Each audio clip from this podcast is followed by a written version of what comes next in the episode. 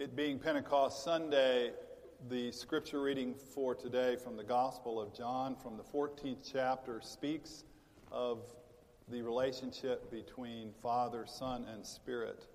Let us listen now for the Word of God. Philip and the disciples were with Jesus, and Jesus were, was speaking about his departure, as Steve talked about last week, his, his ascension, his leaving. And, and Philip said to Jesus, Show us the Father, and then that will be enough for us. And Jesus said, Don't you know me, Philip?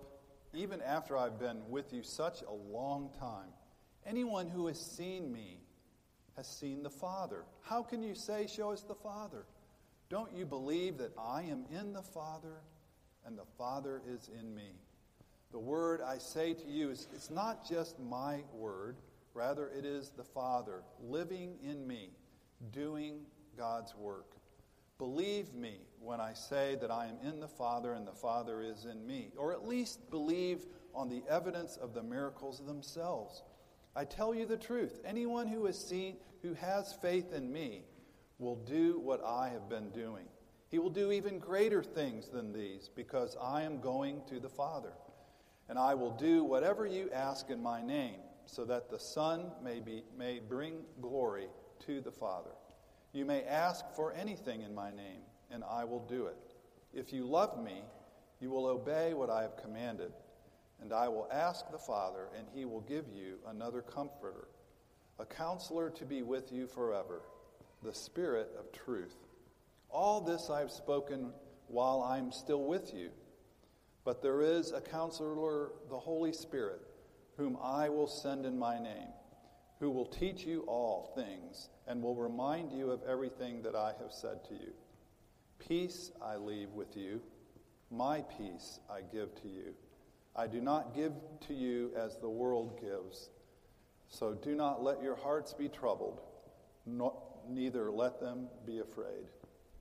This is the word of the Lord.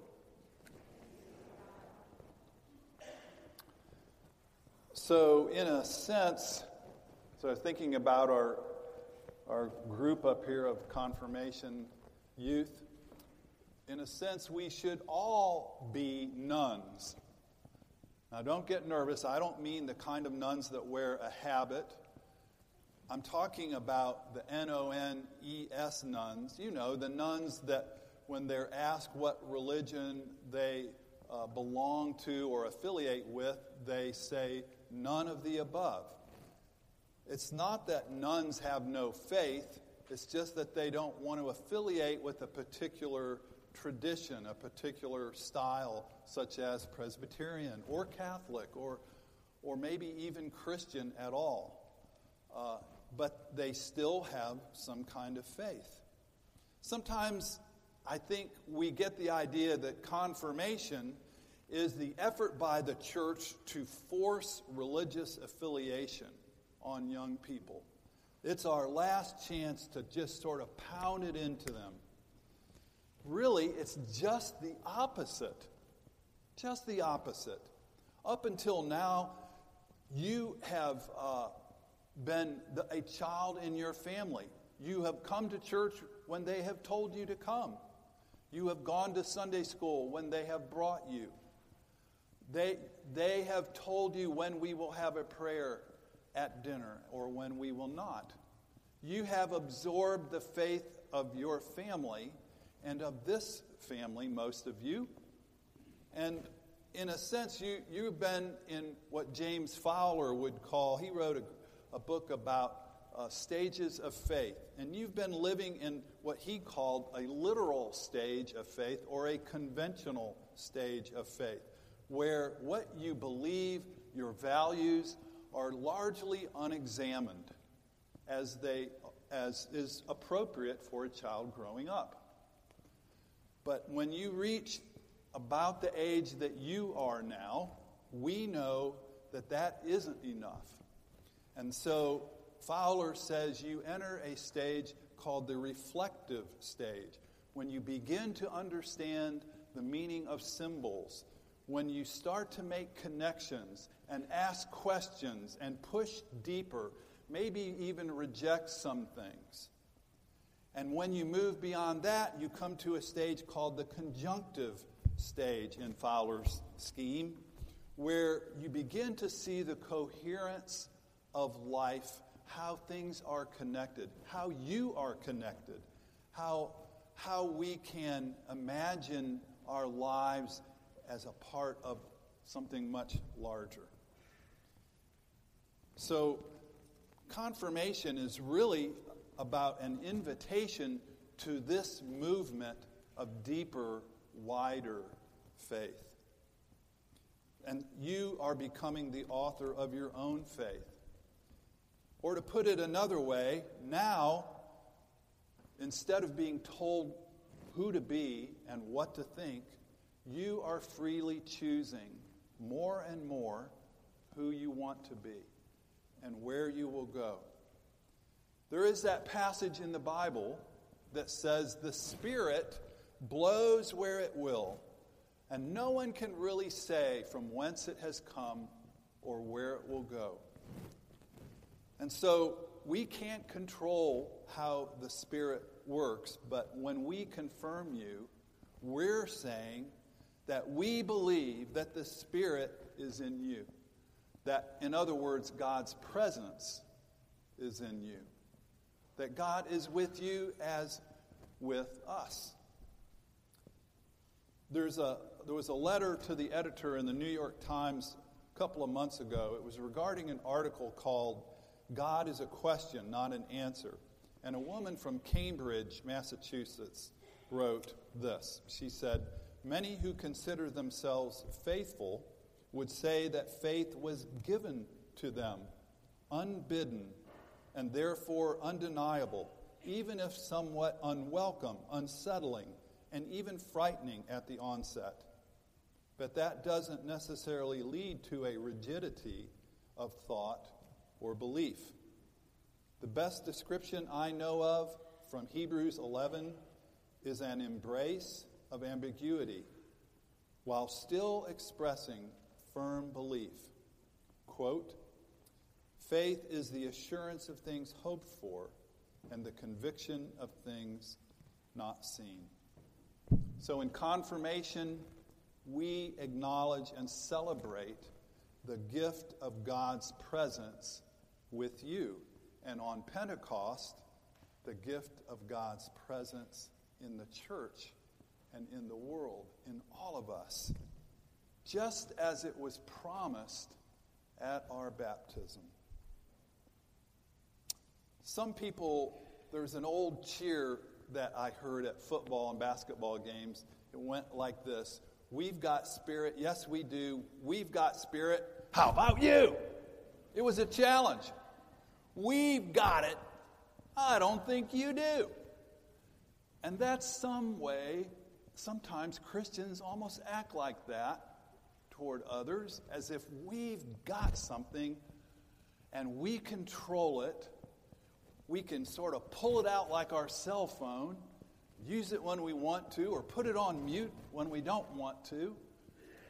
That's not, that's not what we really think about the Spirit. The image of the Spirit of God, the presence of God that I'd like to suggest to you is think of us as a screen porch. And we're, we've got furniture and we've got potted plants and lamps, table lamps, and we're this nice screen porch. And then the wind blows through. And what happens? Well, everything gets turned topsy turvy. The, the, the lamps get blown over, the plants get shook up, and the wind just blows right on through out the other side of the screen porch. It doesn't stop with us. The wind blows into us and through us out into the world. In a world where suicide is the third leading cause of death among people your age, we need people who have the presence of God and who are letting that presence blow through them in grace and mercy toward the world. I'd like to invite a few of the kids to come up and share just a few of their words of faith statement. We don't have time, unfortunately, to hear all of them or to hear all of any one of them. They were all read this morning at breakfast, and also they're in written form, and you can have access to those as well. But you're going to hear just a few excerpts that are representative of the group. And so, first, I invite Emily Call to come forward.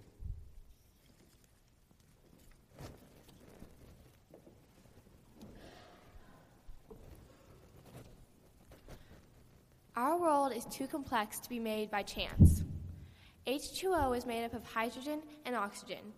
When in the right atomic structure, those two elements create water. But in any other circumstance, they create fire. How is that done by chance? Everything serves a purpose, from us to the plankton floating in the sea, creating most of the oxygen that we breathe. Without these minuscule creatures, we wouldn't be able to live. I'm a little speck on this beautiful planet, and yet He loves and protects me. That's an amazing feeling, isn't it? I know the church will be there with me, and that I have the opportunity to be there for someone else. The beauty of the journey is being with a family of faith that embraces you and your uncertainties and questions.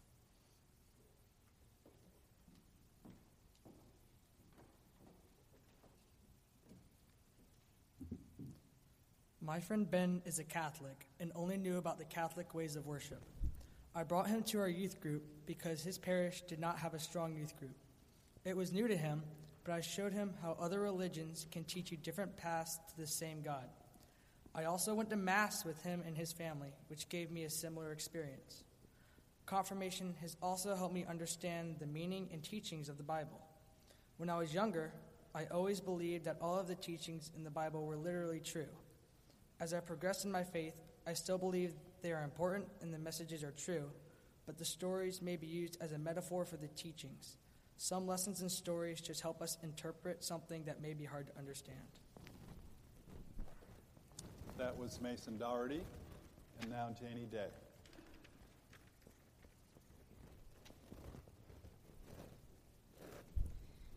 Growing up, my family didn't have cable TV, so the only channels we had were PBS Kids and the Church Channel, so naturally, that was what I grew up watching.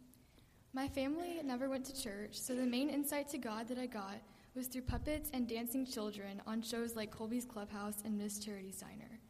As I grew older, my grandmother started coming to my house once a week to read the Bible with me. This made my interest in church grow because my grandmother made the stories in the Bible very interesting to read. So, around the age of 11, I asked my mom if we could start going to church. My mom said yes, and we started trying out different churches. We finally settled on Riverside, which has definitely been my favorite church of all of them. Since I started going to church, I feel a lot happier knowing that God is always with me and that He is always there for me to talk to. I love our church because we do a lot to welcome all different kinds of people to our community of faith. Alice Creed. When my faith is strong, I have this feeling of wholeness, almost like I am complete. Ever since I can remember, I've been a part of the church. When I was younger, I never questioned God. Sometimes I wish I could go back to that time when I never for a second doubted God. I've had lots of doubts, but have overcome them, and that has made my faith so much stronger. During this year, I've learned more in depth about the Bible and its stories and what happens when we die. I learned that Jesus helped the people at the bottom of society and accepted everyone. That is how I want to live my life, accepting everyone even if it's hard.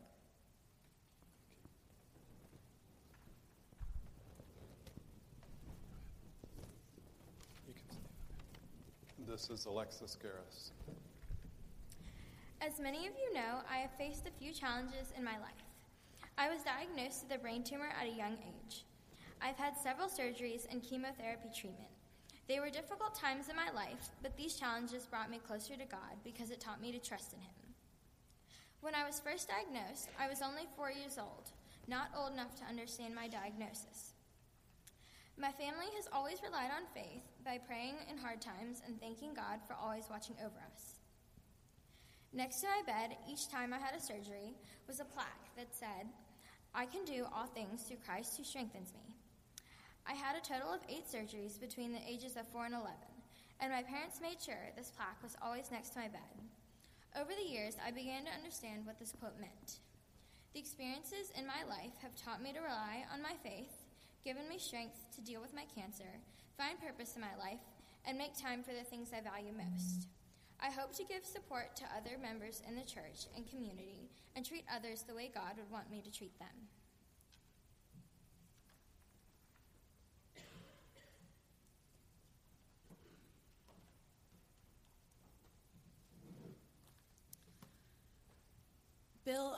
Asked me to consider speaking about my experience as a youth minister.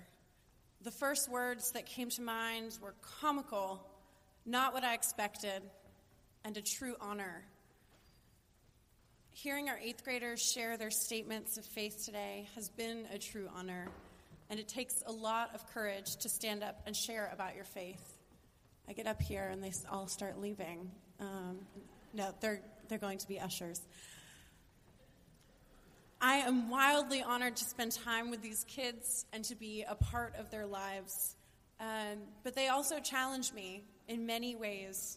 Uh, my sleep patterns, my thumbs as I tried to keep up with their texting, um, but mostly with their inherent inquisitiveness. Because they do seem to have unending energy on the last night of a youth conference, but they also have big, scary questions that need a space, a safe space to be asked. And so that kid with the heart wrenching and beautiful question, in their very next breath, will disengage, unlock their phone, respond in a group text, or watch a Snapchat they've just received. And then, after that, perhaps re engage. Perplexing. It's our culture. This is what we are immersed in. That is what we are up against. And I'm not here to debate what, how to be countercultural or how to provoke change, but I want to talk to you about what it's like right now, what I see in these kids and these kids everywhere out here. And it's everything in real time. Anything you want to know is seconds away. They rely on technology to tell them things that older generations would have had to seek out in a book or learn from a teacher or a doctor. They consume, sell, advertise, and self diagnose in a way we have never seen before. They're immersed in this world of pinning and snapping, gathering likes from hashtags, while also making sure they're getting good grades and becoming successful people. Now, you may not understand their need to Netflix and chill, and that's okay.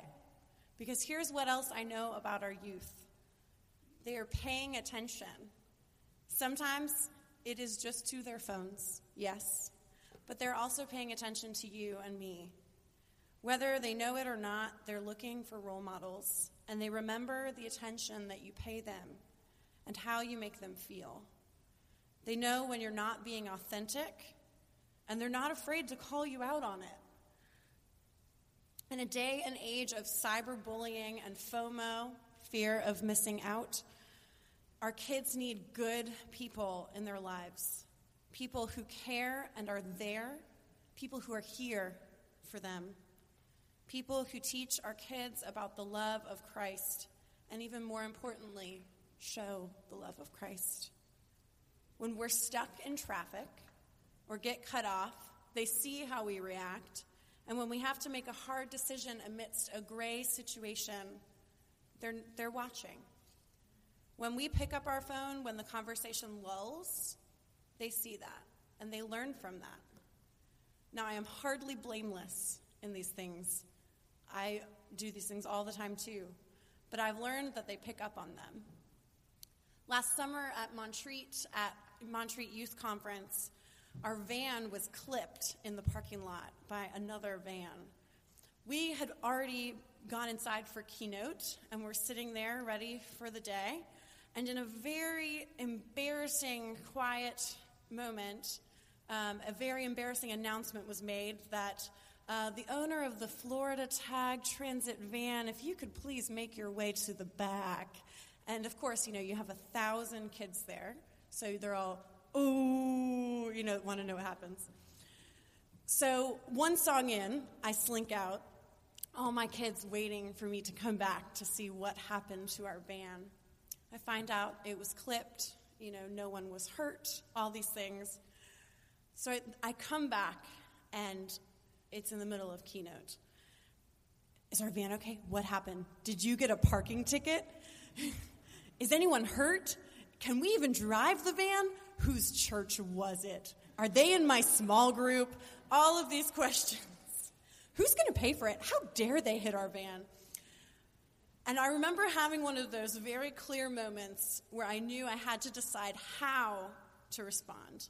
I could certainly affirm all of their feelings they had just expressed, but the affirmation would have most likely emotionally escalated our situation. And by affirming their range of emotional reactions, would I really be loving the people who felt so terrible that they had clipped our van? So in that moment, I decided my responses had to bring, had to bring peace and diffuse, because we're also in the middle of keynote, people.